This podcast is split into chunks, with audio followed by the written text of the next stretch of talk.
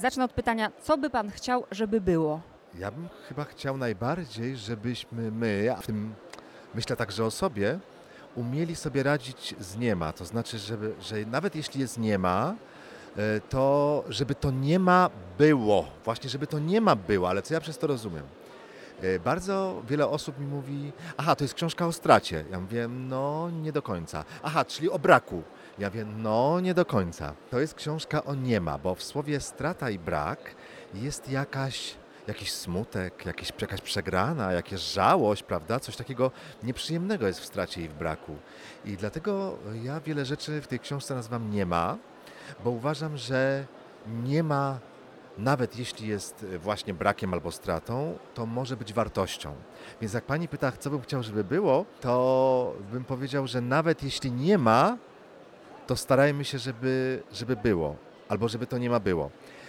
Każdy, kto przeczyta tę książkę, chyba zorientuje się, co mam na myśli, bo jak mówimy tak teoretycznie, to może to brzmieć tak troszkę śmiesznie, komicznie, karkołomnie, ale mam takie wrażenie, że w dzisiejszych czasach już my tak bardzo mamy wszystko i mamy te domy na kredyty i mieszkania i mamy pracę i mamy przedmioty różne i niektórzy mają miłość, bo niektórzy nie mają. Uważamy, że ma to jest taki stan normalny.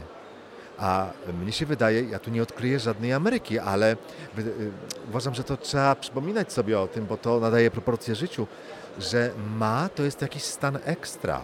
To jest jakiś stan wyjątkowy, przecież nie ma tak naprawdę, jest stanem podstawowym, stanem permanentnym, stanem naturalnym, a ma się tylko zdarza przy okazji.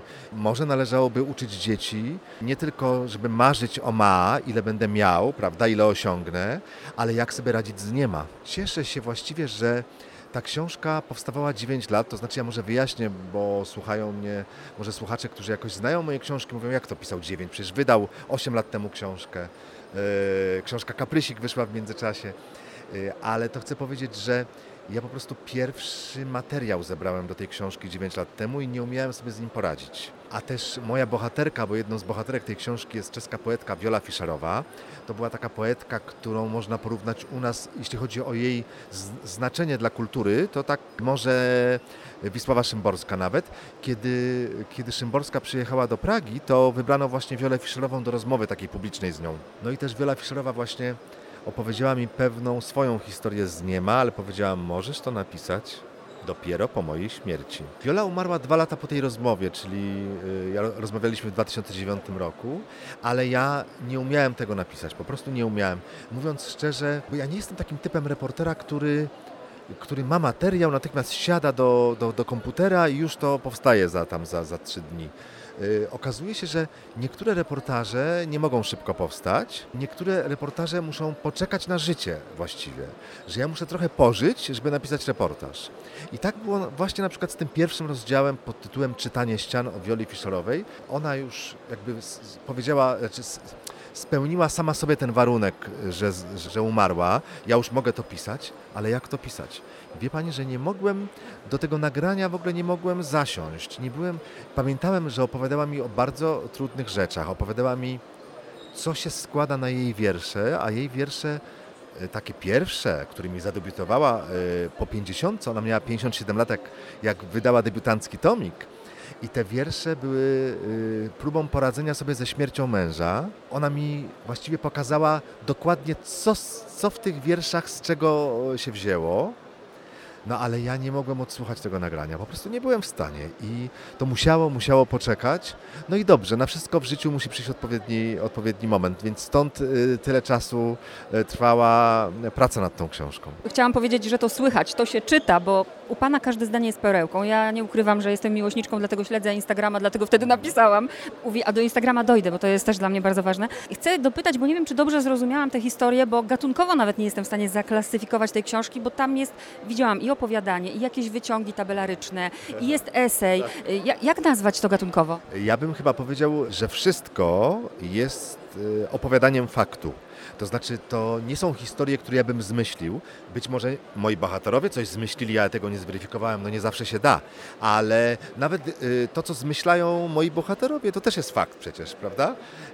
W każdym razie nie ma tam rzeczy wymyślonych przeze mnie. W sensie, że siada sobie pisarz i wymyśla historię. No, powiedzmy, mam kobietę lat 33 i teraz ją w swojej powieści wyślę do, na przykład na targi książki, prawda? O, tu jesteśmy na targach książki w Krakowie dzisiaj, jest duży tłum.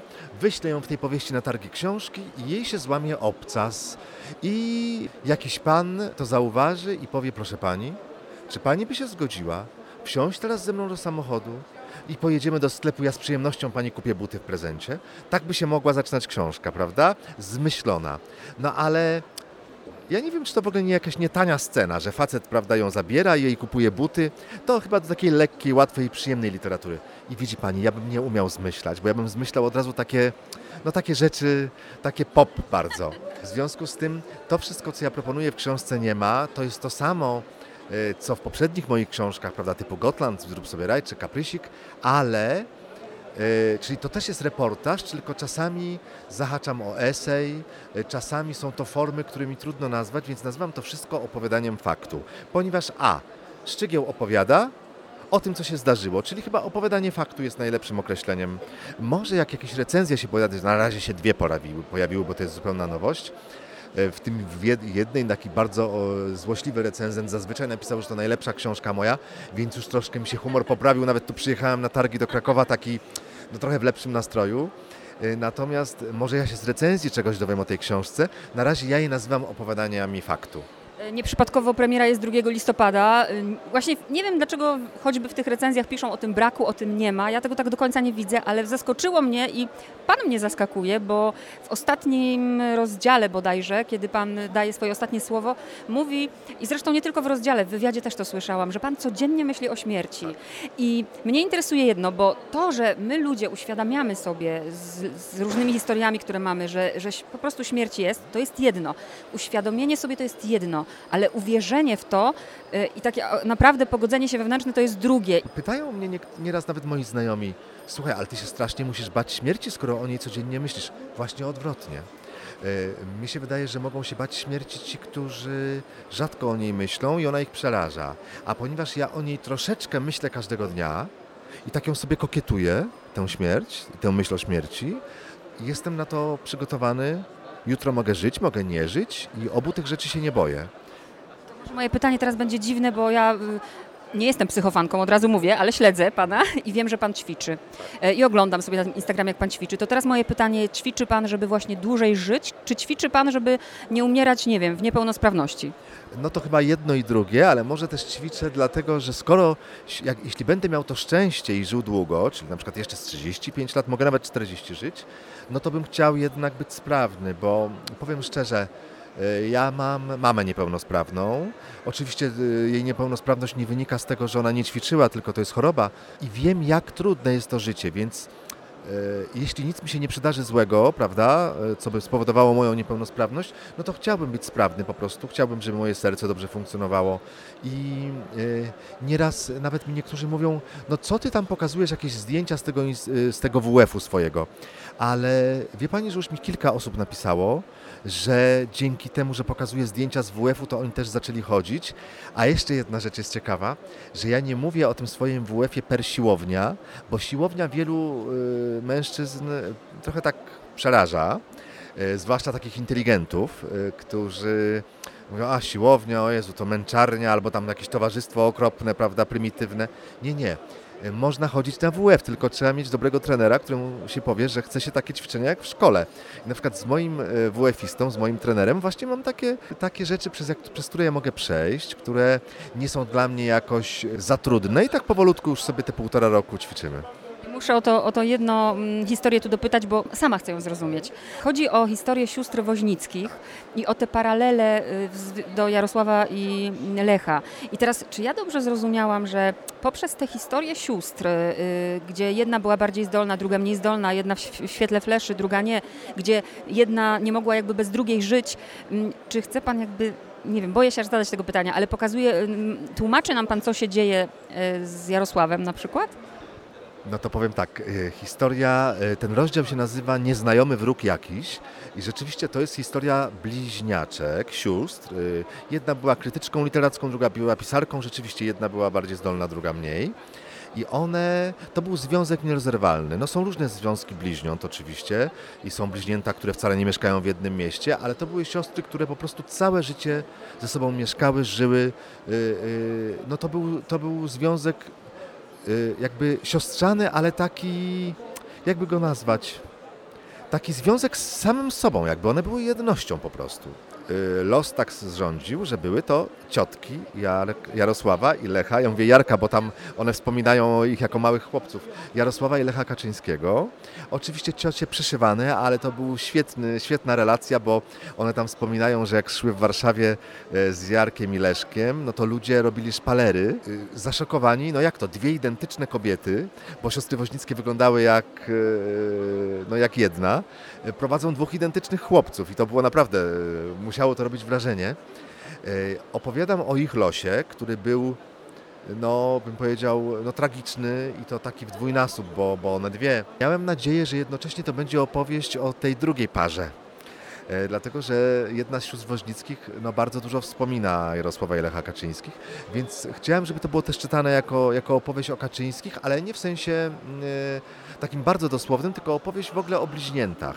O tym, że kiedy umiera jedno, to umiera też drugie. I paradoksalnie, to w ogóle mnie to ciekawi, byłbym w ogóle wdzięczny czytelnikom, gdyby mi to napisali kiedyś tam, a łatwo mnie znaleźć na Facebooku i na Instagramie, że mi napisali, czy po tym reportażu, czy po tym rozdziale właśnie o siostrach Woźnickich, czy my bardziej nie rozumiemy Jarosława Kaczyńskiego, czy my bardziej mu nie współczujemy.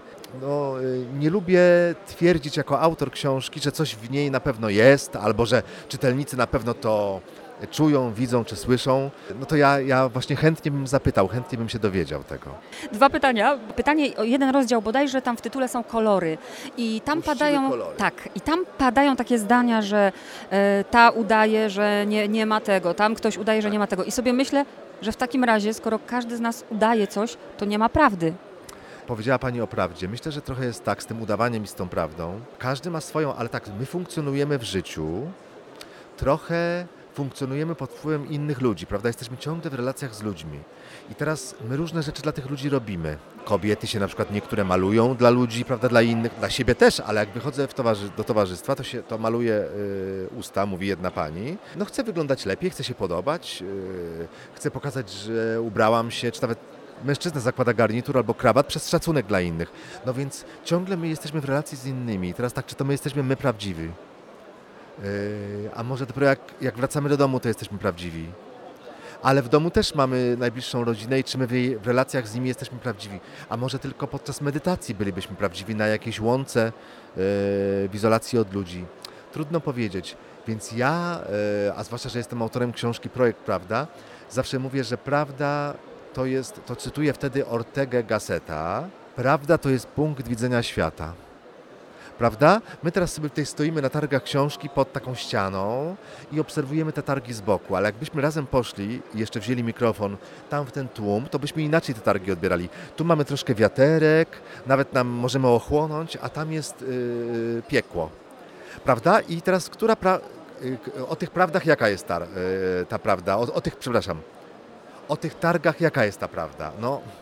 Wrażenie z naszej rozmowy. Pan będzie miał inne, ja pewnie też inne. I to jest. To chyba się trzeba z tym pogodzić właśnie. Ja jestem przeciwnikiem tak zwanych prawd absolutnych. No najpiękniejsze to jest w mojej pracy reportera już na pewno, ale w życiu też, że każdy przychodzi z czymś innym, każdy coś widzi inaczej. Wie Pani, dochodzę do takiego wniosku, tak sobie myślę, czy ja jako niewierzący, po co ja w ogóle istnieję na tym świecie? I kiedyś doszedłem do takiego zdania, że skoro już się urodziłem, to chcę jak najwięcej zrozumieć. No bo co możemy? Możemy jak najwięcej zrozumieć, prawda? Ewentualnie też możemy dużo dobra jeszcze z siebie dać i zrobić, uczynić dla innych. Jeśli ja chcę najwięcej zrozumieć, to ja muszę poznawać prawdy innych ludzi, prawda? Ale muszę jeszcze o Instagram zapytać, bo śledzę, cieszę się i wielki szacunek za to, że Pan tak dużo pisze. No ja jestem troszkę uzależniony, muszę powiedzieć, ale to jest takie chyba pozytywne uzależnienie, bo to nie jest od alkoholu, którego piję bardzo mało, papierosów nie palę w ogóle, ćwiczę. No jedyna moja taka przyjemność wieczorem to piję kakao dużo kakao. Z mlekiem owsianym albo z mlekiem ryżowym, no ale rano, jak sobie zrobię kawę i tak dochodzę do siebie, żeby się rozbudzić, no to już wykonuję zadanie, które sobie wieczorem zadałem, a tym zadaniem jest właśnie, jaki będzie następny wpis na Instagram, a właśnie nie zdjęcie, bo ktoś, kto nas słucha, nie wie o co chodzi. W moim przypadku to powie, jaki wpis? Instagram to zdjęcia. No a ja właśnie zrobiłem taki eksperymencik, że daję zdjęcia, które są przeciętne, bo ja daję takie zdjęcia reporterskie, które są po prostu zapisem chwili, zapisem życia cudzego, mojego, ale piszę dość duże teksty. I zastanawiałem się, czy ta publiczność instagramowa ulegnie temu, no i uległa. I mam chyba w tej chwili, nie wiem, z 27 czy ponad 27 tysięcy followersów, a jak zadam jakieś pytanie typu, co was uszczęśliwia, bo to jest o sobie wtedy prość, zawsze są setki tych komentarzy i to długich. Ja jestem naprawdę zaskoczony i cieszę się, że w taką relację wszedłem z czytelnikami. Jak długo to potrwa, nie wiem, no bo to różnie bywa, prawda, z tymi mediami społecznościowymi, ale na razie się bardzo z tego cieszę, że właściwie rano sobie rozmawiam z ludźmi przy kawie, przez Instagram, także jak niektórzy mówią, tak odsądzają od czci i wiary różne nowe zjawiska, to ja mówię, słuchaj, no ale wejdź na ten Instagram i troszkę poszperaj.